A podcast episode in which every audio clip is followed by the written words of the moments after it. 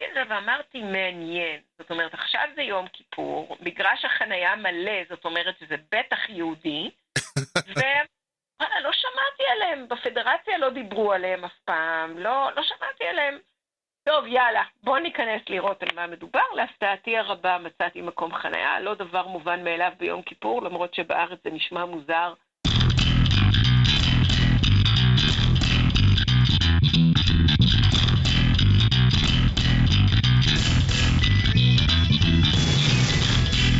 Levels would be outdated, of course, before anyone started. Then on the page, who's sincere, clearly regret, backward, wait, naive, anachronistic, maybe that'll be the point, maybe that's why they need the next real level, real level, as far as I can see, with disapproval. בוקר טוב, צהריים טובים, אחר צהריים טובים, ערב טוב, לילה טוב, ולפנות בוקר נהדר לכם. אתם מאזינים למשדר רשת, לי קוראים ארז. משדר רשת, פודקאסט בענייני השעה, שזה מה שמעניין אותי בשעה שבה אני מדבר. זה לא סוד שבפעמים אני ניגש או מתייחס או עושה משדרים שלמים על נושאים שקשורים לדת, ליהדות, כלומר לא דת, אה, יש הרבה דתות בעולם, אבל הדת שמעניינת אותי היא היהדות, ואני מתעסק בזה הרבה, גם ביהדות, גם בתנ"ך, גם בחגים, גם במועדים, גם בדתיים וכיוצא בזה. וזה בעיקר כי, מה לעשות, אני מגדיר את עצמי יהודי, לא רק בגלל שזה, טוב, היום כבר לא, אבל פעם זה היה רשום בתעודת זהות, אז זאת לא הסיבה היחידה, קודם כל, אה, ואני גם לא מתבייש בזה, אני מאוד גאה בלהיות יהודי, אני מאוד שמח שאני בן לעם היהודי, עולה וכל הדברים האלה, והרבה פעמים אבל כשאני מתייחס ליהדות ולדת ולדת היהודית, ולא תמיד זה אותו דבר, ולתנ"ך ולכל מה שקרה איתו, ו... ולהרבה מאוד דברים אחרים, אני עושה את זה קצת בגישה, הייתי אומר, בעין בוחנת. יהדות קודם כל, ולמה אני אומר שאני גאה ושמח ו... והכל סבבה, סך הכל לא בחרתי, נולדתי, הודיעו לי, חתכו והודיעו לי אתה יהודי, אבל לכשגדלתי וקראתי ובחנתי ומצאתי, אמרתי, וואלה, סך הכל זה דת לא רעה בכלל, הדת כמו שאני מכיר אותה. אחד הדברים שאתה למשל מוצא, כשאתה מעיין וקורא בתנ"ך, זה את הנושא שהדת היהודית היא סך הכל דת מאוד סוציאלית. יותר למשל מדת כמו הדת הנוצרית, שכביכול מדברת על החלשים והמסכנים והחלקאים והנדכאים, אלא זו דת שמפורש כל הרעיון הזה של יום מנוחה, מנדטורי של כולם. בעצם הרעיון הזה של האלמנה ולגר, ופאת השדה, ומעשר, וכל הרעיון הזה של, שסך הכל לא באים פה, ו, לא באים פה ואומרים תהיו קדושים, כלומר אומרים קדושים תהיו, אבל הרעיון פה לא צריך להיות כמו אצל הנוצרים למשל, לא צריך להיות קדושים יותר מהאפיפיור, ואסור ואסור ואסור. יוצאים מההנחה שאנשים הם בני אדם, וזה נשמע מוזר, אבל יוצאים מההנחה שבני אדם מתנהגים בצורה מסוימת. יוצאים מההנחה שאנשים לא יכולים להיות אה, צדיקים וקדושים וכל הדברים האלה, ולכן הדת היא מאוד, כלומר היא לא באה ואומרת אל, ת, אה, אל תעשו ואל תחשבו ואל תזה, אלא היא מסתכלת ואומרת אוקיי, יש דברים מסוימים שבן אדם חייב לעשות, יהיו תמיד עשירים ועניים, יהיה תמיד טוב ורע, ת... והרעיון פה הוא לנסות ולשאוף לאיזשהו אידיאל, לאיזושהי, לאיזושהי נקודת מבט שאומרת, אני יודע מה נכון ומה לא נכון ובוחר לפעול בצורה הנכונה. במובן הזה הדת היא גם דת מאוד הומנית. יש אבל המון בעיות עם הדת היהודית. קודם כל, כל דת ממוסדת שכבר uh, כמה מאות אלפי, שנ... לא מאות אלפי, אלא מאות ואלפי שנים מ- מ- מסתאבת נדבך על נדבך, אז כל הזמן יש לנו דברים. קודם כל, כל הרעיון הזה שהדת היא עתיקת יומין, והחוקים והמצוות שמקודדים בתנ"ך משקפים תמונת עולם שלא רלוונטית לעולם שבו אנחנו חיים, מאלף ואחת סיבות, אם זה אידיאלית, אם זה טכנולוגית, אם זה המקום והזמן והאופי שבו מדינת ישראל מתנהלת, אם זה המקום והאופי והזמן שכל יהודי בעולם מתנהל. הדת היהודית בהרבה מובנים כבר לא רלוונטית, היא גם מאוד דוגמטית. כל הרעיון הזה שאם יש לנו איזשהו מצב שאני אומר אפשר להבין את זה לכאן ולכאן, אז הולכים על המשתנה, המכנה המשותף הקשוח ביותר. במובן של לצורך העניין, בשבילו לבשל גדי בחלב אימו, אז עכשיו לא מבשלים שום בשר בשום חלב, ולא אוכלים בשר וחלב, והפרדת כלים, והפרדת מקררים, והפרדת כיורים, ואל תאכל גם תרנגולת, למרות שאין שום סיכוי שלתרנגולת בושלה בחלב שוב אם, אבל מראית עין וכו' וכו'. כל הדברים האלה הם מאוד מאוד דוגמטיים, והיא גם מאוד קיצונית, היא מאוד... הרעיון הוא שאתה חייב, אין פסיק לזוז ימינה או שמאלה, אתה לא יכול לנשום בלי איזשהו אה, אה, פסיקת הלכה או בלי שום דבר כזה. ובהרבה מובנים אני רואה בזה אה, משהו שהוא נוגד את הדתיות. אה, כל הרעיון למשל שהאדם דתי לא יכול לאכול בביתו של מישהו שלא שומר על אותו כשרות של אותה אה, בדת או אה, בית יוסף או משהו כזה, ולא רק אני אומר את זה, אבל הרבה אומרים את זה, זה נוגד לחלוטין את התפיסה של היהדות. אה, זה כל הרעיון הוא של על הלבנת פנים ו- וכל העניין הזה, וכל הדברים האלה הם בעייתיים מאוד, וגורמים לי, כמו להרבה אנשים אחרים, כשאנחנו מגלים ומתקרבים לדעת, לא שהתקרבתי לדעת, אבל מתקרבים אל החומר ומתחילים לעיין ומתחילים ללמוד, ואנחנו נשמעו זה לא אני. עם כל הכבוד, עם כל היופי, עם כל האהבה, אני לא יכול לחיות בצורה הזאת, ואולי זה פוגע בי, אישית אני לא חושב, אבל יש הרבה אנשים ש... רוצים להתקרב לדעת, אבל אומרים, אבל אני לא יכול לחיות בצורה הזאת. זה לא, זה לא העולם וזה לא סולם הערכים שלי, וכל הדברים שאתה מדבר על, על סוציאליזם ואומניזם, וזה, איפה זה נמצא, כשאנחנו רואים את היחס לנשים, את היחס למיעוטים, וכל הדברים האלה ש, ש, שבדעת המודרנית. ובמובן הזה, אחד הדברים ש, שהניעו אותי באמת ללכת ולחפש, אני לפני uh, כמה שבועות uh, יצא לי לראות רעיון מאוד ישן מלפני כמה שנים, שערך קובי מידן כשעוד היה עושה את חוצי ישראל, הוא ערך אותו עם uh, uh, פרופסור אליה לייבוביץ', שהוא uh, פרופסור, אני חושב, לפיזיקה, לאסטרופיזיקה, ומי ששואל אם הלייבוביץ' קשור, אז כן, הוא גם הבן של, uh, uh, uh, הוא גם הבן של ישעיהו לייבוביץ', ובמובן הזה יש לו גם תפיסת עולם מאוד מעניינת מבחינת הדת, והוא כתב ספר על התנ"ך, ויהיה קישור באתר והכל, גם, לס... גם לרעיון וגם לספר, ושם אחד הדברים שהוא מדבר עליו, וזה היה מאוד מעניין במובן שלי, כשאני שמעתי אותו מדבר, הוא לוקח את הדיבר הראשון, ואני, על הדיבר הראשון יש פרשנ... תילי תילים של פרשנויות לא רק דתיים, יש ספר מעולה של אדם בשם דוד חזוני, שנקרא עשרת הדיברות, שהוא מפרש את עשרת הדיברות כציוויים מוסריים, כציוויים, ומנסה להתאים אותם באמת לעולם המוסרי, החברתי של היהודי, ובכלל במאה ה-עשרים עשרים ואחת. אז גם הוא אומר, רגע, אין פה איזשהו צו שאומר, אלוהים ברא את העולם, ולכן אתם מחויבים לעבוד אותו, או משהו כזה, או יותר מזה, אלוהים הוציא אתכם ממצרים, ולכן אתם חייבים, אני יודע מה, להתפלל שלוש פעמים ביום, ולהניח תפילין גם בכל הדברים האלה, ולהדיר נשים וכל השטויות האלה. הוא אומר דבר יותר מעניין, הוא מפרש, הוא לוקח שם את ה, את ה, ממש את הפסוק, ועושה בו מעשה מאוד רבני, שזה לפרש אותו, ולהתפלפל שם על קוצו של יוד, וכל הדברים האלה, ודרך זה הוא מוצא, הוא טוען, ומה שהוא אמר זה שבעצם מה שאלוהים אומר, אני הוצאתכם מבית עבדים. כלומר, ברגע שאתם קיבלתם את התורה, קיבלתם על עצמכם את, את התורה בהר סיני, אתם כבר לא עבדים.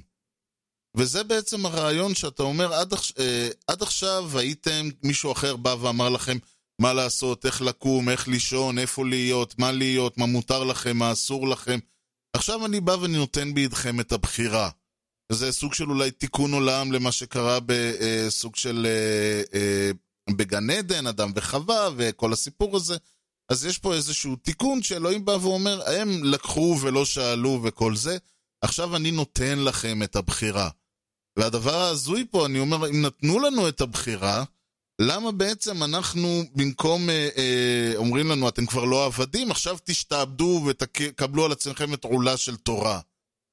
למה בן אדם אומר, אם אלוהים שחרר אותי ונתן לי את, ה, את הבחירה, ונתן לי את היכולת להחליט מי אני ומה אני רוצה לעשות, ומה שאני רוצה לעשות זה להפוך להיות סוג של אה, עבד, ל, ל, וזה לא, שוב, לא במובן השלילי, כמו שאומרים על אה, משה שהיה עבד אלוהים, ישוע שהיה עבד משה וכל אלה, זה עבד במובן החיובי של המילה במרכאות, אבל למה אנשים, למה דווקא לבחור את זה? למה לא לבחור משהו אחר?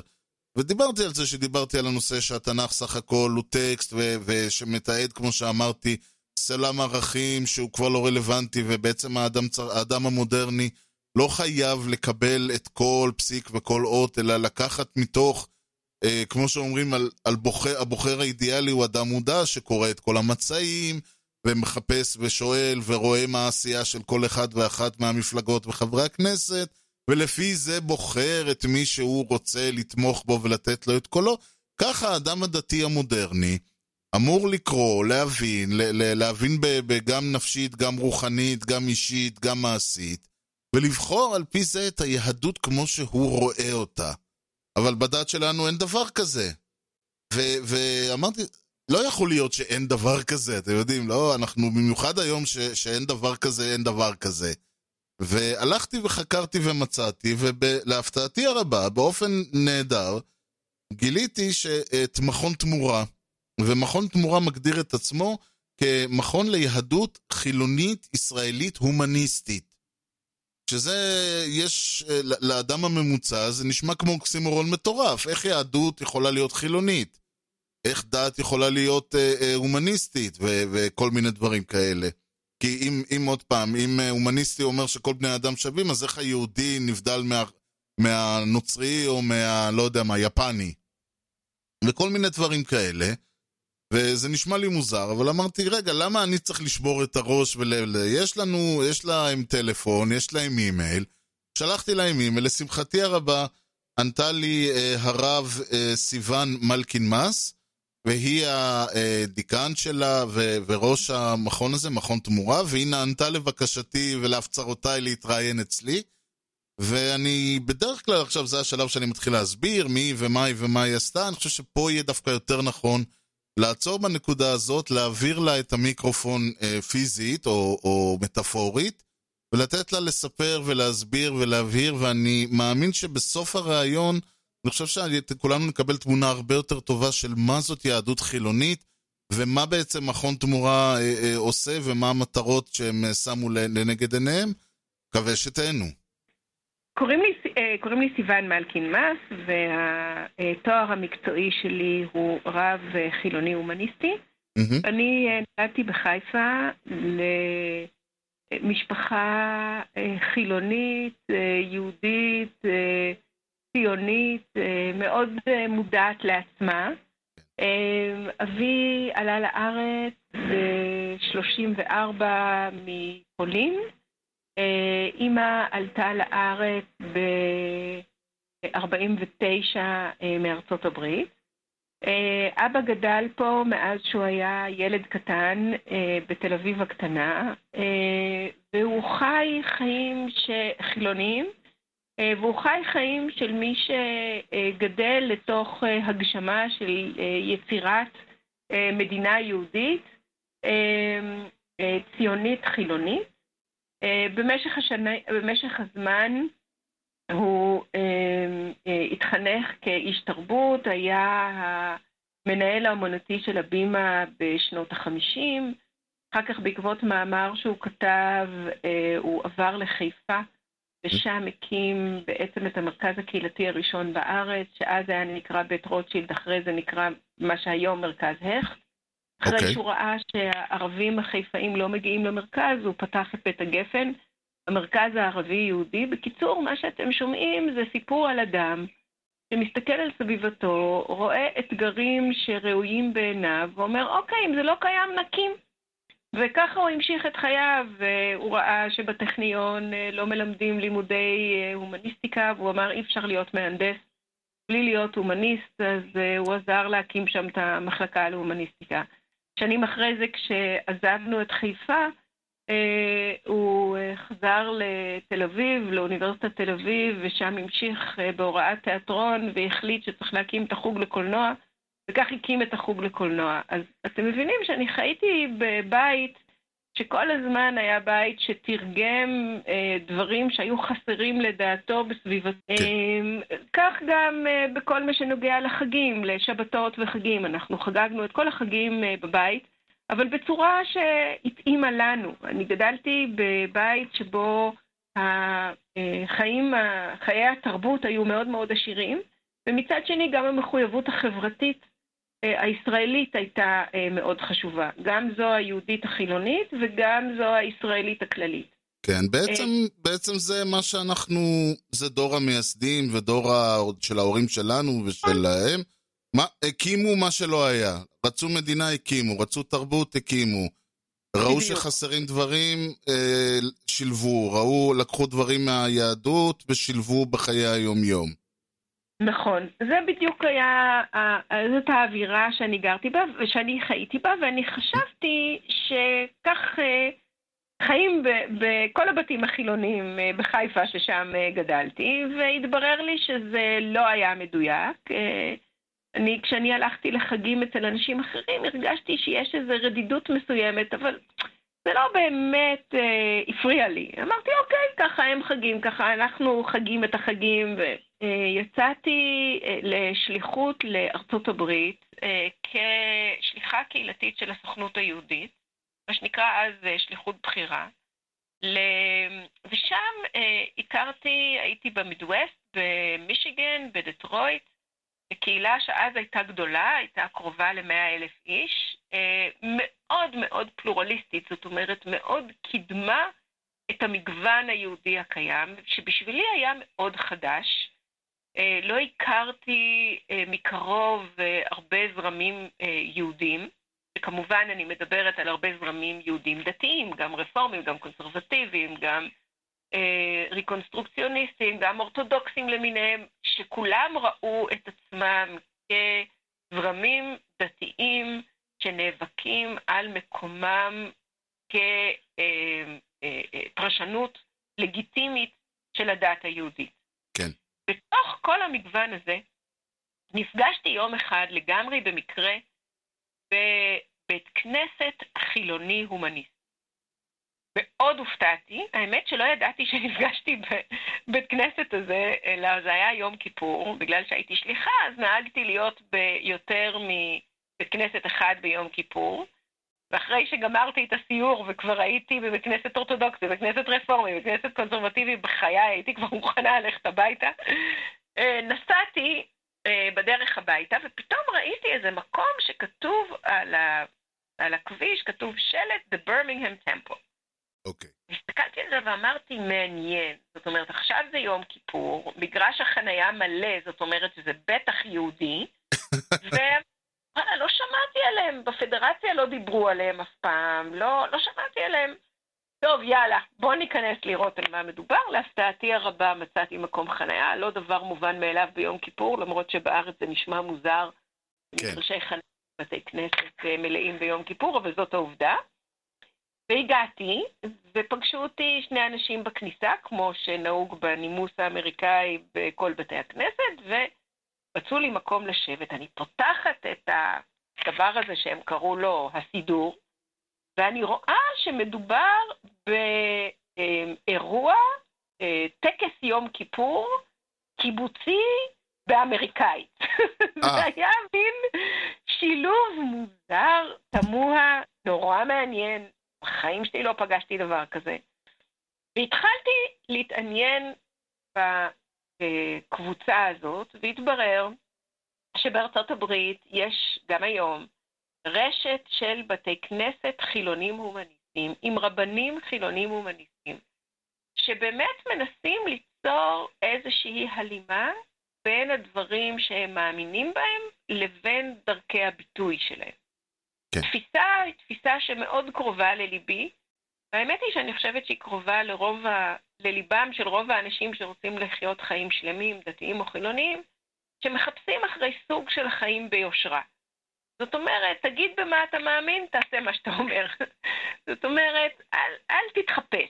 זאת אומרת, אם באמת אתה מאמין שאלוהים ברא את, ה, את הגפן, אז זה לגמרי לגיטימי שכשאתה מקדש על היין, אתה תגיד, ברוך אתה אדוני אלוהינו מלך העולם, בורא פרי הגפן. Yeah. אבל אם אתה לא מאמין בזה, אבל אתה עדיין רוצה לשבת ביום שישי בערב, ולעשות איזשהו אה, טקס מיוחד לאותו רגע, כי אתה רוצה לשמור איזשהו קשר למה שאמאותיך ואבותיך עשו בעבר, כי זה משמעותי לך התרבות הזאת. מה תגיד? הרי אתה רוצה לדבר ביושרה. כך פגשתי את הרב שרווין ויין, שבעצם סיפר לי שהוא היה רב רפורמי. אבל עם השנים הוא החליט שהיותו אתאיסט לא יוצר את ההלימה הזאת של דיבור ביושרה. שהיותו אתאיסט ולא מאמין בישות על טבעי, לא מאפשר לו לברך ישות כזאת. Okay. אבל מה הוא עושה מהיהדות שלו? הוא רואה את עצמו כיהודי מלא. ולכן הוא הקים, הוא הפך את עצמו לרב חילוני הומניסטי, עוד מעט נתעכב על המושגים האלה, ואר את אותו בית כנסת אמריקאי עם הרבה מאוד אה, שילובים, של אותו דבר שקראתי לו קודם, אינטרפטציות קיבוציות ישראליות ליהדות אה, המסורתית דתית, ויצירה של מסורת חילונית אה, חדשה, רק ששם באמריקה זה מתורגם לאמריקאית. אה, כמובן. אז זה הדבר שבעצם ככה אה, אה, הבנתי, שבעצם הוא עשה את אותו דבר שאני ראיתי בארץ, של כמו שאתה אומר, ההורים שלנו שהסתכלו מסביב ואמרו, אוקיי, זה חסר, בוא נקים את זה. הרב ויין עשה את זה בארצות הברית, הוא אומר, אוקיי, חסר בית כנסת חילוני, אוקיי, אז אני אקים את זה. אוקיי. סיימתי שליחות, חזרתי לארץ, בינתיים נוצרו יחסי עבודה בין פרופסור יעקב מלקין אבי, שסיפרתי עליו קודם, לבין הרב שרווין ויין. הם המשיכו לפתח ולקדם את הישות הזאת החילונית הומניסטית, גם בארץ וגם בארצות הברית. אני חזרתי לארץ ועניין אותי מאוד עולם המרכזים הקהילתיים, די ברור שכנראה זה גם היה ב... בגנים התרבותיים שלי. כנראה. נכנסתי וניהלתי מנהל קהילתי בירושלים, שזה סוג של מתנ"ס. כן. באזור של כמה עשרות אלפי תושבים, וכל מיני פעילויות תרבותיות, וכו' וכו'. ויום אחד קיבלתי טלפון, זאת אומרת, זה לא מדויק, כל שנה אותו הרב ויין, שנשארנו מיודדים, אם כי לא הייתי קשורה במיוחד ל... קבוצה הזאת החילונית הומניסטית, כי ראיתי את עצמי כשליחה של כולם. הוא היה מקשר לשיחתו השנתית, מה את עושה, וזה וכו' וכו', וסיפרתי לו על העבודה במתנ"ס. הוא אמר, נו, זה נשמע לי ממש כמו עבודה, זה מה שרב חילוני עושה. זאת אומרת, הוא עושה טקסים, הוא עושה אירועים חברתיים, הוא בונה תוכניות לימודים, הוא מלמד, הוא חוגג... סיפרתי לו בדיוק על מסיבות ראש חודש של לידת ילדים בפרוטונים שלנו, וכו' וכו' וכו'. הוא אומר, תשמעי, מה שאת עושה כבר, זה רבנות חילונית, אולי תלמדי את זה. אז אמרתי, רגע, זה... מה זאת אומרת? מה, אני אהיה רב? אני... מה זה? זה לא, זה לא, לא נראה לי הגיוני. חוץ מזה, אני ישראלית. כן. אני גרה פה בארץ. אני לא רוצה איזה מין אה, דבר אמריקאי כזה. אם, אז משהו מאוד ישראלי. אז הוא אמר לי, וממש שמעתי את אבא שלי מדבר דרכו, הוא אמר לי, נו, אז יאללה, אז בואי נקים מסלול מיוחד לרבנות חילונית ישראלית. בדיוק. ואת תהיה ראשונה. בדיוק, מה זה שאין? מה זה שאין? תקימי. בדיוק, זה בדיוק היה הראש שלו. כן. אז אמרתי, רגע, רגע, רגע, צריך ללמוד, זה, אני לא... תלכי ללמוד, אמרתי לו, אבל אין איפה ללמוד פה בארץ, הוא אומר, אין בעיה. Uh, פרופסור מלקין ואני uh, נשזור לך מסלול מיוחד uh, שיצא באמת איזה סלול, מסלול כזה, אתה יודע, יותר קתולי מהפיפיור, מסלול של uh, חמש שנים, כן. שבו שילבתי לימודים באוניברסיטה העברית עם uh, תואר uh, במכון uh, שכתר, עם uh, uh, לימודים בחברת המתנ"סים, כל מיני קורסים של ניהול וקהילה ו- וכו' וכו' ו עבור חמש שנים מצאתי את עצמי כותבת את המאמר סיום כזה, עבודת סיום כזה, שעסקה בשאלה האם נכון להקים מסלול לרבנות חילונית ישראלית, והתוצאה הייתה שב-אלפיים ושלוש הקמתי את תמורה יהדות ישראלית, okay. שהיו, שיש לו שתי מטרות. האחת היא הכשרת מנהיגות חילונית הומניסטית, רבנים חילוניים, נשים וגברים. כן. והמטרה השנייה היא יזמות חברתית ישראלית בתחומים שונים. Okay. וככה הגעתי עד הלום. ב-אלפיים ושלוש הוסמכתי לרב עוד בארצות הברית, אבל מ-אלפיים ושש, כל ארבע שנים, אנחנו מסמיכים רבנים חילונים ומניסים בארץ. מעניין. ככה התחלנו. כן. עכשיו, הצלחתי לגבי המושגים. נכון. אז כמו שאמרתי, אני רואה את עצמי רב, יהודייה כמובן, חילונית ומניסטית. אז קודם כל רב. למה, למה ההתעקשות על המושג רב? קודם כל, כי זה מה שאני בעצם עושה. זאת אומרת, זה שם של מקצוע, רב תחומי, נכון, רב, רב תחומי, של אדם שהוא גם מחנך וגם יועץ וגם מוביל קהילה וגם עושה טקסי חיים וגם עושה טקסי חגים וגם פעיל חברתית ופוליטית. כשאני מתכוונת לפוליטית, אני מתכוונת למפלגתית, למרות שיש גם רבנים שפועלים מפלגתית. עכשיו, זה בסדר. לא כל הרבנים עושים הכל. Okay? גם הרבנים הדתיים, לא כולם גם מועלים וגם שוחטים. נכון. אבל כולם עושים לפחות חלק מהרשימה שאמרתי, וגם אנחנו, הרבנים החילונים. ותמצא בינינו הרבה מאוד אנשים שהם מורים ועושי תקסים ומובילי קהילות, וזה באמת שם שמתאר את המקצוע. זה סיבה אחת לבחירת התואר רב. נכון, ועם זה אגב אין לי, שום, אין לי שום בעיה, סך הכל המילה נוחסה באיזשהו שלב, היא לא אה, ירדה מהשמיים עם התואר אה, אדם דתי אורתודוקסי, אלא זה הרעיון היה כמו שהיו זקני השבט, אחרי זה היו הרבנים, זה תואר שנוחס עם השנים למקצוע מאוד ספציפי, שמכשירה קבוצה מאוד ספציפית. לגמרי. אנחנו, זה גם חלק ממסורת יהודית שבה, כמו שאתה אומר, המילים נטענות במשמעות משתנה. כך למשל את הפרלמנט שלנו. הפרלמנט שלנו נקרא משכן הכנסת, הבניין. נכון. שתי המילים האלה. הם מילים שיושבות על מסורת ארוכת שנים, כמו למשל המילה משכן, היא מילה שיש לה במקרא בעיקר פרשנות אחת, נכון. והיא מקום שבו אלוהים שכן. עכשיו, כשחברי הפרלמנט הישראלי בחרו בשם, הייתה התלבטות בבחירה של השם, אבל בסופו של דבר הייתה הכרעה. כן. וההכרעה הייתה לא לוותר על מילה תאונת משמעות היסטורית, ולהגיד, זה היום הבניין הכי חשוב שיש לנו, שמכיל בתוכו משהו אחר ממה שהוא הכין פעם. ולמעשה, רבנות החילונית אומרת אותו דבר. זאת אותה מסגרת, אנחנו כולנו מלמדים, אנחנו כולנו לומדים, אנחנו כולנו עושים תקסים, רק שנכון שהתכנים הם שונים. כי גם אנחנו רוצים לפעול ביושרה, לחזור לעניין של לברר מה הדברים שאנחנו מאמינים בהם, וגם הרבנים הדתיים רוצים לפעול ביושרה, רק שזה ברור שאם האמונות שלך שונות, אז גם הביטוי שלך שונה. אז אם אני למשל מאמינה בשוויון, לא יכול להיות שבטקס חתונה יהודי, האישה תשתוק. לא ייתכן, אם יש גבר ואישה מתחת לחופה, לא יכול להיות שאחד מהם שותק בדיוק ברגע, שבו הם חוגגים את האחדות החדשה שהם יוצרים.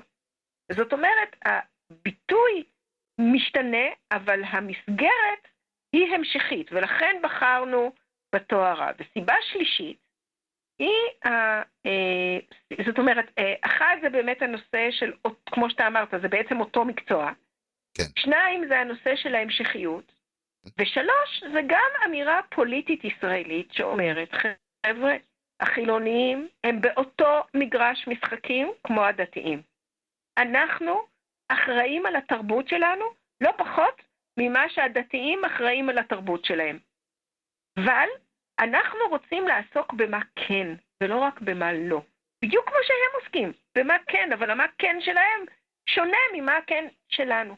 ולא יכול להיות שנשאיר כאן אדמת בור, וגם כמו שהדתיים למיניהם נתמכים על ידי כספי המדינה, גם אנחנו צריכים להתמך על ידי כספי המדינה. זאת אומרת, התואר רב הוא גם תואר פוליטי. נכון. שוב, פוליטי חברתי. אז אלה שלוש הסיבות בעצם לתואר רב. כן, בנוסף... שנייה אחת, רק מעניין, ואני שמתי לב לזה לשמחתי, שאין אצלכם הבדלה בין רב ממין זכר לרב ממין נקבה. את מוגדרת, נכון. את רב, את לא רבנית, רבה או כל דבר אחר. יש פה שוויון מוחלט, אין פה אה, זה נחשב יותר וזה נחשב פחות. לגמרי, גם בגלל שזה תואר מקצועי, זאת אומרת, היום לא אומרים דוקטורית ופרופסורית, נכון. אומרים דוקטור ופרופסור. נכון. אותו דבר רב. מעולה.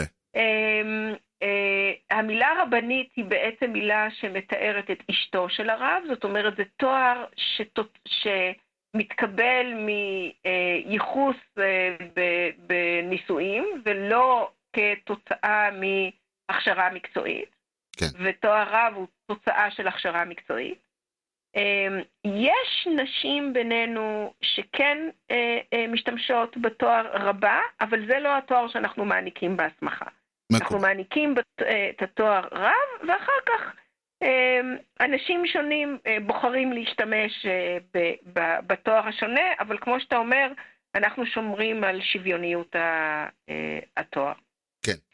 עכשיו, חסרים לנו שלושה מושגים, יהדות, חילונית והומניזם. אז ככה, בשבילי יהדות זה נורא פשוט, בשבילי יהדות זה תרבות, שבעצם מכילה את כל הביטויים האנושיים, היצירתיים, של יהודים במהלך הדורות, ביניהם גם התרבות היהודית הדתית. זאת אומרת, אני לא חושבת שהתרבות היהודית הדתית היא בלתי רלוונטית עבורי. רק אני בוחרת מה מתוכה רלוונטי עבורי, מה שמחייב כמובן גם היכרות ולימוד איתה. אבל זאת לא התרבות היחידה שהיא תרבותי. התרבות שלי היא תרבות שהתפתחה בכל מקום שבהם יהודים חיו וחיים היום. כן. ולכן התרבות שלי, התרבות היהודית שלי, היא הרבה יותר רחבה מהתרבות היהודית הדתית. עכשיו, בהיותי בן אדם, כן. אז בכלל כל התרבות האנושית פתוחה בפניי. זאת אומרת, בגדול, מה שאני טוענת זה שתיבת האוצר שלי היא ענקית. וכל יום אני לומדת שחסרים בה עוד ועוד דברים, והיא רק מתמלאת ו... מעשירה. אז צד אחד של מה זה יהדות בשבילי זה התרבות, וצד שני זה השורשים, זה המשפחה, זה השבט, זה העם, זה הלאומיות שלי, במילים אחרות שורשים. כן. זאת אומרת משפחתיות, או המילה הזאת שמשתמשים בה היום, עמיות. אז יהדות בשבילי זה משפחה ותרבות. כן. חילוניות בשבילי זה פשוט ריבונות. כן. זאת אומרת, אין לי שום ישות שאני מחויבת אליה לעמוד בדרישות שלה. לא על טבעית כמו אלוהים, ולא אנשים שמדברים בשם הישות הזאת. זאת אומרת, אין לי סמכות שאומרת לי מה אני חייבת לעשות. ההכרעה היא שלי, ויחד איתה באה גם אחריות שהיא שלי. זאת אומרת, אני חופשייה מצד אחד מדת, דת זאת מילה פרסית שמופיעה בספר אסתר בתנ"ך, והמשמעות שלה הוא חוק המלך, והסיבה שאנשים דתיים נקראים דתיים זה שהם בעצם ממלאים אחרי הצווים של מלך מלכי המלכים, ולכן השפה העברית קראה להם דתיים. כן. אני לא דתייה, כי אני לא ממלאה אחר הדתות, אחר המצוות של האלוהים. עכשיו, העובדה שאני לא רוצחת, לא קשורה לזה שזאת מה שהתורה מחייבת אותי, אני לא רוצחת בגלל שלי יש מצפן, ופה אנחנו מגיעים למושג הבא, שהוא הומניזם. זאת אומרת, החילוניות היא הריבונות, האחריות שלי, ומצד אחד חופש ממצוות, מצד שני אחריות ל... חיים הם במרכאות נכונים, אבל איך אני אדע מה הם נכונים? ופה מצטרף ההומניזם שזה למעשה המצפן הערכי שלי. זאת אומרת, האדם הוא אומנם במרכז, אבל הוא חי בתוך יקום, יש לו אחריות כלפי עצמו וכלפי היקום שבו הוא חי, ואין כאן מדובר בהיררכיה, זאת אומרת, זה לא שהאדם הוא מעל הכל, הוא פשוט חלק מרכזי בכל, כל אדם, לא רק יהודי, ולכן המצפן שלי שמחייב אותי, כמו שאמרנו, לערכים של שוויון, זכויות אדם וחובות כמובן, זה המצפן הערכי. זאת אומרת, היותי יהודייה מצד אחד, שיש לי תרבות, יש לי ממה לשאוב, יש לי שורשים ומשפחה. מצד שני, אני ריבונית, אני זאת שמחליטה, ומצד שלישי, יש לי את המצפן, יש לי את ההכוונה שלי. זאת אומרת, למרות שהמשפט תמיד שמתאר את הזהות שלי הוא מאוד ארוך, והוא מחייב אותי להגיד גם יהודייה וגם חילונית וגם הומניסטית, אני לא מצאתי דרך לקצר את זה. ולכן אנחנו, גם מסלול ההכשרה שלנו, הוא מסלול שמסמיך רבנים, יהודים כמובן, חילונים הומניסטים. זה ה... תיאור של המושגים שהבטחתי. יפה. אני, תרשי לי שנייה אחת לעצור אותך פה, כי זה מושגים, זה תיאור, כמו שאמרת, אני חייב להגיד, מקיף מאוד, אבל האדם הפשוט ששומע את זה, באותו רגע אומר, רגע, רגע, רגע, עם כל הכבוד. דבר אחד, אני חושב שהיה לי מעניין לשמוע, את אומרת בעצם שהיהדות, כמו שהיא נתפסת בציבור, היהדות היא של הרבנים, והם בעצם היהודים האמיתיים, ואנחנו כולנו, כל אחד לפי תפיסתו. את אומרת, לא, לא, לא, לא, לא. האורתודוקסיה היא זרם ביהדות, כמו הרפורמים, כמו הקונסרבטיבים, כמו החילוניות, כמו הרבה מאוד זרמים ביהדות. אין לאף אחד את ה... אף אחד הוא לא היהודי האמיתי. זה, אם אני מבין אותך נכון. זה לגמרי, לגמרי נכון, ומה שחשוב להבין, שזה גם אה, תמיד היה.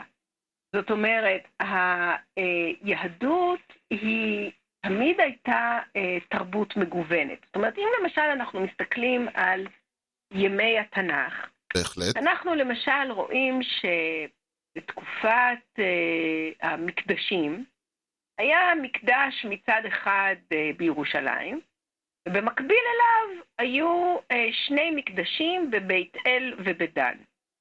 עכשיו, ממלך, הממלכה התפלגה, כמו שאנחנו יודעים, שני, שניים ומשהו שבטים ישבו ביהודה, והרוב ישב בבית אל ובדן.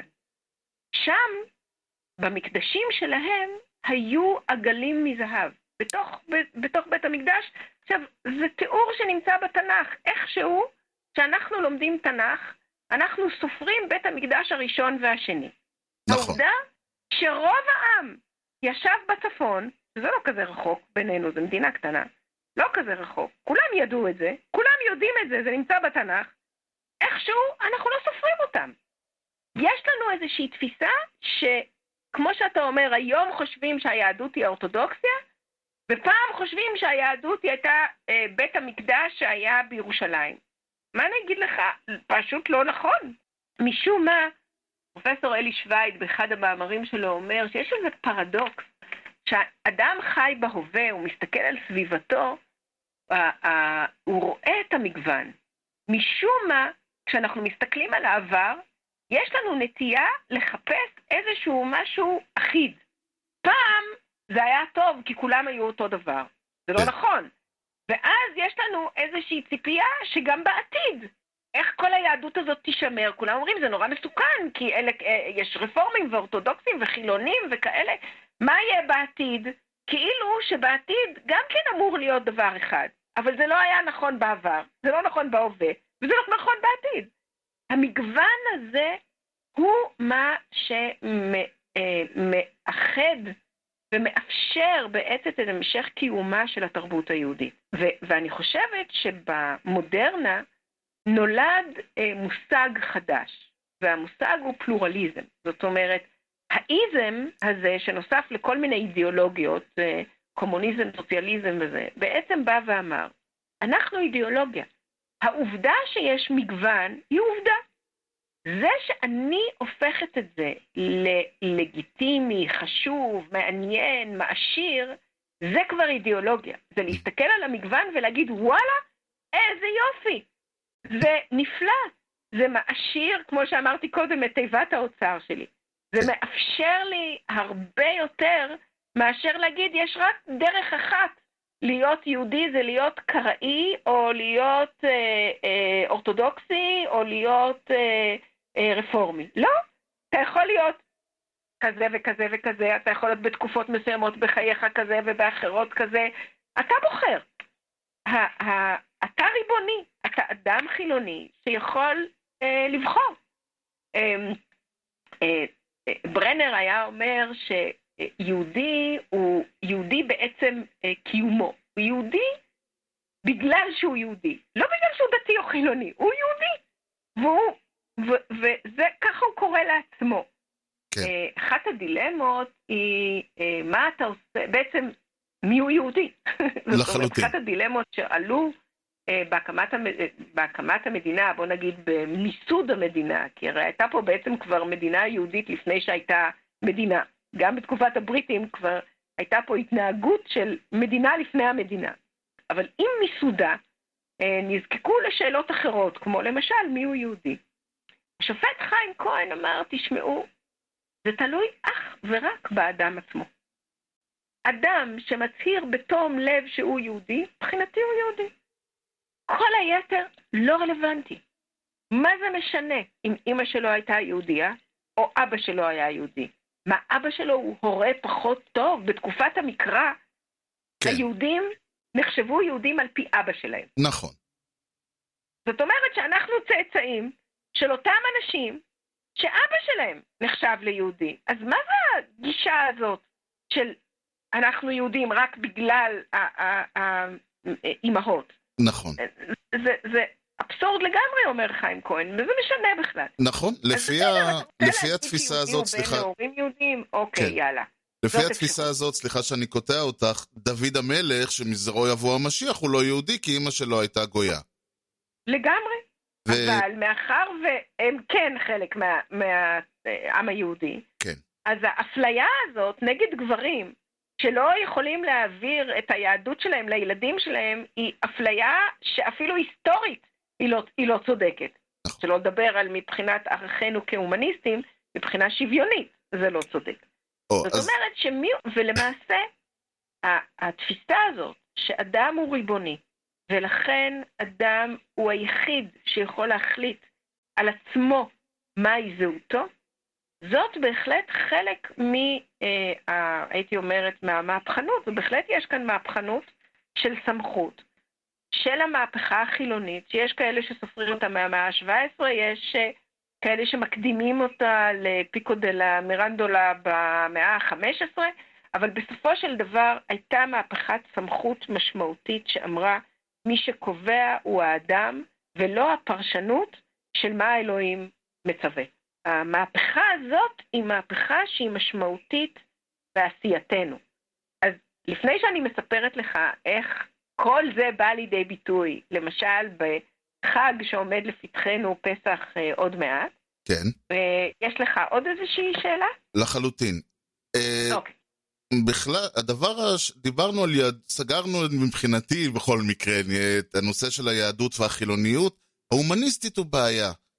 אה, אוקיי. כי מבחינה, אפשר להגיד פילוסופית תאורה, ולא נגלוש פה ממש, לשמות, לא נזכיר שמות, אם אני הומניסט, למה, אז האם אין ההומניזם פוסל בכלל את כל הקונספט של דת ולאומיות וכל הדברים? הרי כולנו אה, מקשה אנושית אחת גדולה, אני וכל המוסלמים והנוצרים והבודהיסטים וההינדואיסטים, למה אני צריך בכלל, האם אין בהגדרה של הומניזם סתירה להגדרה של יהדות? איך, איך השניים משתלבים ביחד? הרי יהדות אומר, אני ו, ומישהו שהוא לא יהודי, אנחנו לא שווים.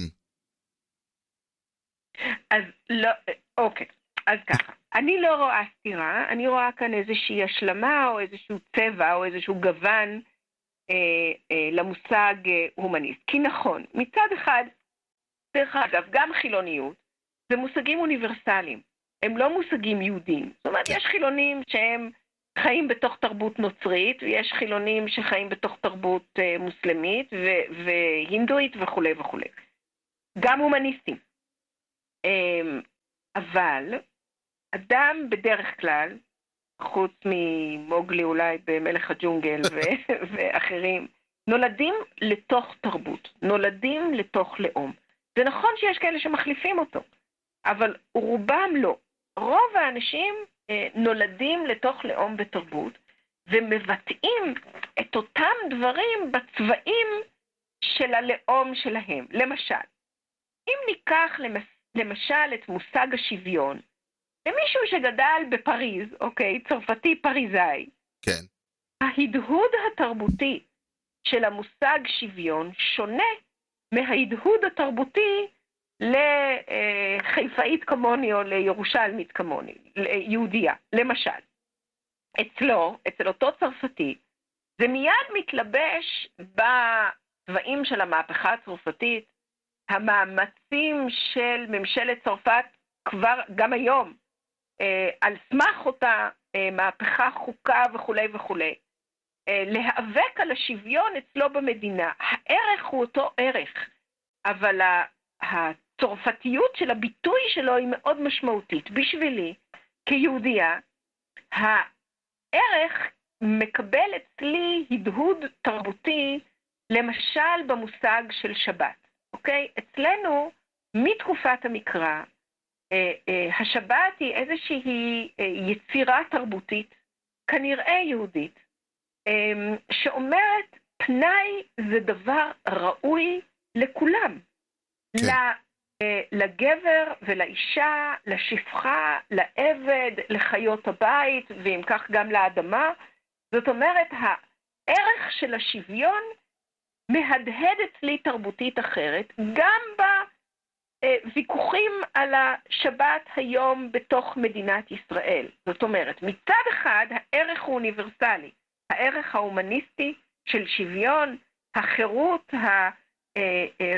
הריבונית שלי, החילונית, הם כולם ערכים אוניברסליים, אבל הם מקבלים צבע תרבותי ולאומי, בהתאם ללאום ולתרבות שבן אדם משתייך אליה. זאת אומרת, אני לא רואה סתירה, אני בהחלט רואה השלמה. העובדה, שאנחנו אנשים שממשיכים ללמוד, קוראים לעצמנו, אני יודעת מה, משכילים במידה מסוימת, כי תמיד אפשר להיות משכילים יותר. ההדהוד התרבותי שלנו הוא רחב. זאת אומרת, הוא, בשבילי הוא לא רק יהודי, כי אני גם כן יודעת על המהפכה הצרפתית ולפניה על האמריקאית וכו' וכו'. זאת אומרת, ההדהוד שלי הוא רחב, וכשאני באה לבטא את המושגים האלה, אני באמת צריכה לחשוב מה אני מביאה לשולחן החג שלי, כשאני רוצה אה, לחגוג את אותם אה, אלמנטים אה, שהם מצד אחד אוניברסליים ומצד שני הם פרטיקולריים, הם ייחודיים לתרבות שלי. כן. אה, ו- ולמשל, אם אנחנו אה, מסתכלים על סדר פסח, זה ממש אני חושבת אחת הדוגמאות הטובות, אה, כי זה חג שהרבה מאוד משפחות ישראליות מציינות אותו, אה, חלק מהן מציינות אותו, הייתי אומרת, בדיפולט. זאת אומרת, הם משתמשים בהגדה, שהם לא באמת קוראים אותה, רצים אותה על ההתחלה, עד האוכל, כי כולם מגיעים נורא רעבים, ויש לנו איזושהי אמונה משום מה, שאנחנו צריכים להיות בצום עד, עד שגומרים חלק מסוים מההגדה. נכון. רוב האנשים לא יודעים בכלל מה כתוב שם, כי חלק מזה בארמית. חלק גדול. וגם מה שבעברית, אני לא בטוח שמבינים. נכון, וזה חבל נורא. כן. כי מה בעצם אה, חז"ל עשו? ואנחנו לדעתי בעצם הבנות והבנים של המהפכה החז"לית. כן. חז"ל היו בטראומה, אוקיי? אוקיי. אני חושבת שהם היו בשתי טראומות, אבל טראומה אחת שלהם הייתה כמובן אה, החורבן, אוקיי? אה, בית המקדש של ירושלים נחרב על ידי הרומאים, ופתאום מעמד שלם של מנהיגות, כל הכהונה, היה מובטל. מה הם יעשו? הם לא יכולים להקריב קורבנות, הם לא יכולים לנהל את החיים בבית המקדש. פתאום המנהיגות הפסיקה להיות מנהיגות. כן. צמחה מנהיגות אחרת, שכבר הייתה מנהיגות בצורות מסוימות, והיא סיפרה סיפור חדש. מאוד יצירתי ומאוד חכם. הם באו ואמרו, אני אספר לכם סיפור שאתם לא, אולי לא מכירים אותו, כי הוא לא כתוב בשום מקום. הסיפור אומר ככה, בהר סיני התקבלו שתי תורות. בתנ"ך כתוב שהתקבלה תורה אחת, אבל אתם לא הייתם שם. ולנו יש אה, אה, הוכחה אה, שבסיני הוגשו שתי תורות, והייתה שרשרת מסירה לאורך הדורות, שאנחנו צאצאיה של תרבות שלמה שנקראת תורה שבעל פה. נכון. מי יודע את זה? אנחנו. יודע למה סוף. אנחנו? כי אנחנו הבנים והבנות של שרשרת המסירה בעל פה. עכשיו שתבין, אני לא חושבת שהייתה פה איזושהי קונספירציה והמצאה, הם באמת, הייתה הרבה תורה שבעל פה ב- כן. ב- באותה תקופה, כמו שיש היום. זאת אומרת, הם לא שיקרו לאף אחד. הם רק באו ואמרו, אנחנו היורשים הלגיטימיים, ואנחנו אלה שנפרש לכם מעכשיו, מה כתוב בתורה הזאת שניתנה בסיני. כן. הם לקחו אחריות, הם לקחו ריבונות, הם היו סוג של חילונים. והם אמרו, מעכשיו תקשיבו לנו, תקשיבו להם. אולי בגלל שלא היה אף אחד אחר, אולי בגלל שהם היו חכמים. והם יצרו בין היתר את החגים מחדש. אחד החגים שהם יצרו מחדש היה חג הפסח, כי כבר לא היה קורבן בבית המקדש. היה צריך להמציא משהו אחר. אז הם חזרו לסיפור המקראי העתיק שאמר, יצאתי ממצרים, מעכשיו אתם תעשו קורבן כל אחד וכו'. והיו קורבנות בהתחלה באוהלים שלהם. רק יותר מאוחר היה בית מקדש וכו'. פה אמרו, תחזירו את הקורבן הביתה. תעשו מחדש סדר פסח. אתם לא יודעים איך, אין בעיה. אנחנו נכתוב לכם מחזה. תסריט, אוקיי? אוקיי. נגיד לכם בדיוק מה אתם אומרים, בדיוק מה אתם אוכלים. איך נעשה את זה? הנה, השכנים שלנו, ההלניסטים, הם יודעים לעשות מצוין. להם יש דבר שנקרא סימפוזיון. מה עושים בסימפוזיון? בואו אני אספר לכם. למשל, שותים עד ארבע כוסות יין, כי אחרי ארבע כוסות נחשבים למשתכרים. כן. בהדעת לך מוכר המושג ארבע כוסות, נכון? לחלוטין. מה הם עושים בתחילת הארוחה? בתחילת הארוחה הם אוכלים ירקות. אוקיי, אז יש לנו כל מיני ירקות על צלחת הפסח שאיתה אנחנו מתחילים את הארוחה. הם יושבים מסובין בטרקלין שלהם, נכון? אנחנו יכולים לראות את זה בכל מיני ציורים הלניסטיים. נכון. למה הם עושים את כל זה? הם עושים את כל זה כי זה ביטוי של בן חורין. כן. אדם חופשי, אזרח במדינה ההלניסטית, יווני קודם, רומאי אחר כך, אולי גם בהמשך גם יווני, אמר אני אזרח חופשי, ככה אני חי את החירות שלי. אמרו היהודים, זה חג החירות, לא? כן. יאללה, בוא ניקח את המתכונת הזאת של הסימפוזיון, נעשה לה תרגום יהודי, נבנה סביב זה תסריט או מחזה, וניתן לכל בית את המחזה שלנו. עכשיו, יש לזה כמובן שרידים של המחזה הזה, שרידים כבר בימי המשנה, כזה שנסגרת אי שם במאה השנייה, אחר כך התלמודים, הירושלמי והזה, מאה חמישית, שישית. כן. אבל ההגד... בעצם ההגדה הראשונה שאנחנו מכירים היא הרבה יותר מאוחרת, היא הגדה של המאה התשיעית, הרב סעדיה גאון, אבל ההגדה הזאת היא בעצם יצירה שאומרת, רגע, ההגדה של המאה התשיעית, מה כן. היא אומרת? היא אומרת, רגע, תקלו מסביב, מצב מסוכן. יהודים חיים היום בקהילות קטנות, בכל מיני מקומות בעולם, ולא ממש טוב. זאת אומרת שאנחנו צריכים לחזק בתוכם את ההרגשה שיש על מי לסמוך. הם אומרים, אוקיי, אנחנו, בתורה כתוב שאנחנו צריכים לספר ביציאת מצרים. נכון, כל אחד מכיר את הסיפור. ההגדה שלנו, בוא נוציא החוצה, שלא יהיה בלגן, את משה ואהרון. עדיף. נכון, הם הדמויות העיקריות בסיפור, אבל אנחנו נספר לכם את הסיפור מההתחלה. למה? כי האמונה שלנו היא שיצאנו ממצרים לא על ידי שליח, ולא על ידי מלאך, וזה משפט שפחות או יותר מצטטת מההגדת פסח. כן. אלא אך ורק על ידי אלוהים. אנחנו נכתוב אגדה שלא תבלבל אתכם, ולא תספרו סיפור שיבלבל אתכם, תספרו את הסיפור מחדש. חז"ל היו כל כך יצירתיים, שבה הם אמרו, נגיד במה אתה מאמין, תעשה מה שאתה אומר. אני מאמין שאלוהים הוציא, עכשיו אני מספר את מה שאלוהים עשה. אני לא מבלבל פה עם שליחים כמו משה ואהרון, עוד יתחילו לחשוב עליהם כל מיני דברים וכו' וכו'. כן. זה גלגול אחד. אחרי זה, כאשר התנועה הציונית התחילה להתפתח, הם בעצם שאלו את עצמם את אותה שאלה. מגיע חג החירות. בואו ניקח אפילו את הציונות ההתיישבותית הישראלית בקיבוצים ובערים. כן. ואמרו, מה התפקיד שלנו? במה אנחנו מאמינים? אנחנו מאמינים שהגענו לפה, לארץ ישראל עכשיו, לא בזכות אף אחד אחר. הדתיים היו נגדנו, אלוהים, את אלוהים לא שאלנו, קמנו, באנו. בדיוק. אנחנו עכשיו רוצים לחגוג את החירות שלנו. ופתאום אנחנו נשתמש בהגדה החז"לית. בוא ניקח מחדש את הסיפור המקראי. בוא כן. נדבר על המנהיגות המיוחדת הזאת של משה. אחד העם אומר, מה זה משנה אם הוא היה קיים או לא היה קיים? הוא קיים לנו בהיסטוריה, הוא קיים לנו כסמל, הוא קיים לנו כדמות. למה לא לחגוג אותו? הוא חלק מהתרבות שלנו.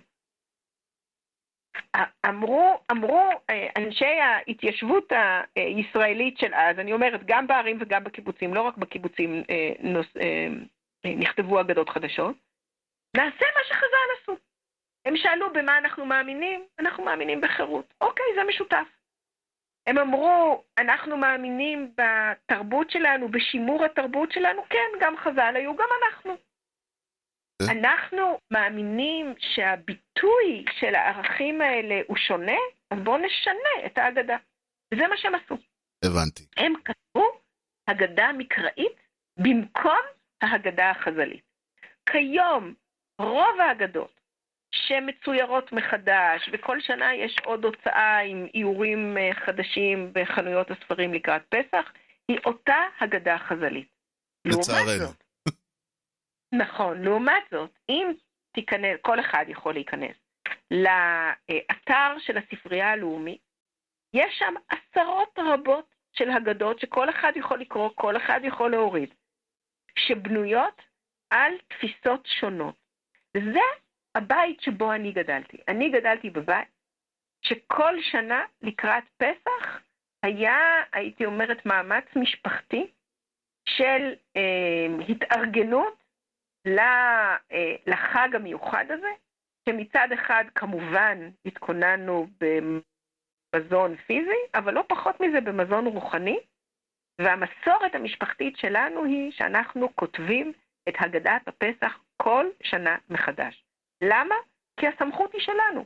נכון. ואני אומרת, מהבחינה הזאת, אני יהודייה מסורתית. אני ממשיכה בדיוק את הגישה של חז"ל. שאמרו, רגע שנייה, אין פה אף אחד אחר, יאללה, אני לוקחת על זה אחריות, אני מנסה לברר את הדברים שבהם אני מאמינה, אני לומדת כל הזמן את התרבות שהיא רלוונטית לי, ואני מתרגמת אותה לשולחן הפסח. מה זה אומר? זה אומר שיש דברים שבהגדה החז"לית, אני לא אומרת, זה לא שאני לא אומרת כל שנה את אותם דברים, לפעמים יש שם דברים מדהימים, למשל, משל ארבעת הבנים בהגדת כן. פסח, כאילו הטוב הרע והמכוער של ההגדה שלנו, היא באמת דבר נפלא, כן. באמת דבר נפלא, אבל אתה באמת שואל את עצמך, אוקיי, רגע שנייה, מסביב לשולחן הזה יושבים כל מיני אנשים, חלק מהם חכמים, חלק מהם בטוחים שהם חכמים, והם רגילים לשמוע את הסיפור, איך אני מספרת להם את הסיפור השנה שזה יהיה מעניין אותם? יושב פה אחד רשע כזה, שאו שכולם חושבים שהוא רשע, או שהוא חושב את זה על עצמו ואפילו אוהב את זה, אתה אומר, אוקיי, מה, איך אני מספרת? מה הדמות שלו? או אני שואל את עצמי שאלה כמו, איך נראה רשע? איך נראה חכם? כן. בוא נסתכל על אגדות הפסח לאורך השנים ונראה איך אנשים ציירו חכמים ורשעים. ונגלה דברים מדהימים. או היצירה הזאת, או לא, לא הייתי אומרת היצירה, אבל האפיון הזה של הבן שלא יודע לשאול. את פתח לא נאמר שם. כן. איזה רעיון כביר זה. להגיד, החינוך היהודי הוא חינוך שמתרכז בללמד אנשים לשאול. גאוני. עכשיו, בסדר, אז תגיד לי, זה לא המצאה יהודית. באותה תקופה, בתקופה ההלניסטית, כל ה... כל הדיאלוגים הסוקרטיים, זה, זה, כולם בנויים. נכון, אז מה? אבל זאת תרבות שאמרה, זה מספיק חשוב לי, שכל שנה אני יוצרת בחג החירות, אני מלמדת את הילדים, לא רק את הילדים, אני מלמדת לשאול שאלות. נכון. גאוני. אח, אחלה סדר פסח, לעשות סביב שאלות. כן. אז, אז באמת כל שנה זה מה שאנחנו עושים. אז אני גדלתי בבית שחגג את היצירתיות הזאת, חגג את ה... חוגג עד היום. חוגג את הרצון אה, אה, לשמר את הדברים היפים מתוך התרבות שלנו, אה, אה, לקדם אותם, בסך הכל לחיות טוב, כי כשאתה חי עם, עם זהות שהיא ברורה לך, כשאתה, יש לך כלים לחגוג את החיים שלך, ואם אפשר עוד ביושרה, אתה מיטיב את החיים שלך ושל האנשים שסביבך. ואני חושבת שמאז אפיקורוס, הטבת החיים זה בהחלט חלק מהמצפן. נשמע טוב מאוד. הרב סיוון, אני מאוד מאוד מודה לך. אני שמעתי פה, האמת היא לא ידעתי למה אני הולך לשמוע, אבל שמעתי פה ממש אה, משהו שמילא אותי המון שמחה, של יהדות חיובית, יהדות מכילה, יהדות שלא מתביישת להסתכל כמו פעם ימינה ושמאלה ולאמץ אה, דברים מסביבתה הקרובה והרחוקה, ואני אה, אה, כמובן מאוד מאוד מאחל לכם הרבה הצלחה במפעל הזה, ואני מקווה שבאמת הרבה דברים ש... עשיתם ותעשו ימשיכו, ואני יותר מאשמח להמשיך, כי יש כל כך הרבה דברים בעשייה שלכם וביהדות החילונית ההומניסטית שלא נגענו. אני יותר מאשמח להמשיך את השיחה הזאת בהמשך איתך, אבל בשלב הזה אני בהחלט רוצה להודות לך ו... על השיחה, ובאמת היה לי מאוד מענה ומאוד מחכים. אז תודה רבה, וכמו שאומרים, נתראה בשמחות. Ladies and gentlemen, I'd like to present to you the internet. Uh, זהו הרעיון, זה מה שנקרא וואו. אתם יודעים, זה כמו הבדיחה הזאת על הבאתי לברך ויצאתי מבורך, אז לא היה לי מושג, באמת, לא היה לי מושג שיפתח לי פה איזה חלון לתוך עולם שהוא מאוד uh, עשיר, וזה אחד הדברים שבכלל מעניין, כשאנחנו הרבה פעמים שמדברים על יהדות חילונית, או בכלל על חילונים, וזה תמיד יש את הטענה שזה הולך להיות עולם עני מרוחניות, עני מכל הדברים שממלאים את נפשו של האדם הדתי, ופה אנחנו מגלים גם מעבר לזה שברגע שאתה לא כפוף לצו הרבני של הפוך בה והפוך בה והכל בה, אתה יכול להיפתח לכל העולם הענק של תרבות מכל העולם, גם תרבות יהודית וגם תרבות לא יהודית, אבל מעבר לזה, לגלות עד כמה התרבות היהודית,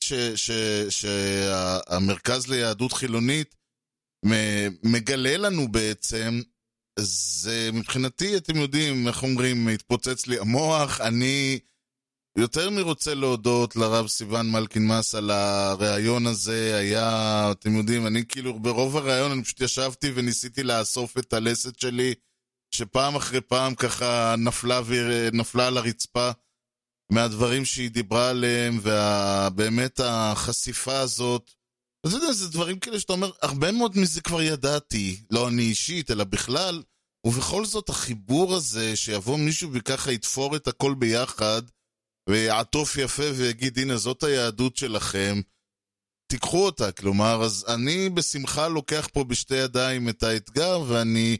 בהחלט ארצה להמשיך גם uh, עם המרכז ליהדות חילונית, וגם בכלל במשדרשת לעסוק בנושאים האלה, בלי להתנצל מה שנקרא, ובלי uh, באמת לעשות פה דברים שהם, כי סך הכל זאת באמת התרבות והדת שלנו, גם אם היא לא לפי החוקים והכללים והדברים ש... שאלה... ושוב, במו... כמו שהיא אמרה, במובן החיובי, כלומר להגיד מה כן ולא מה לא, אני חושב שזה נותן המון המון כוח גם אה, לי וגם להרבה אנשים אחרים, ולכן אני שוב רוצה להודות לה, למי שכמובן יש רעיונות, רעיונות, שאלות, בקשות, טענות, מענות, אני הוספתי כמה שיכולתי לינקים ו- ומראה מקום, אבל כמובן שיש עוד המון המון דברים, ואני אשמח להמשיך את השיחה הזאת או לרעיונות עתידיים. מי שירצה, המייל שלי הוא ארז, E-R-E-Z, שטרודל משדרשת נקודה סי או נקודה איי אל. אפשר למצוא את משדרשת באתר משדרשת נקודה סי או נקודה איי אל, אפשר למצוא שם את כל משדרי העבר, את כל מראה המקום וההערות והדברים שאני הוספתי וציינתי, כמובן את כל, כמובן שאפשר להירשם שם על ה-אר אס אס, למצוא את הלינקים לאפל פודקאסט ולסטיצ'ר ורדיו פאבליק ולערוץ היוטיוב של משדרשת ולספוטיפיי. ומי שמעוניין ברשתות החברתיות, אז אני נמצא בטוויטר דוט קום סלאש ארז ופייסבוק דוט קום סלאש משדרשת. ועד כאן משדרשת להפעם. אני שוב פעם רוצה להודות מכל הלב לרב סיון מלקין מס על הרעיון הנהדר שהיא העניקה לי. אני רוצה להודות לכם שהאזנתם, ועד משדרשת הבאה אני הייתי ארז, שיהיה לכם המשך יום נהדר ולהתראות.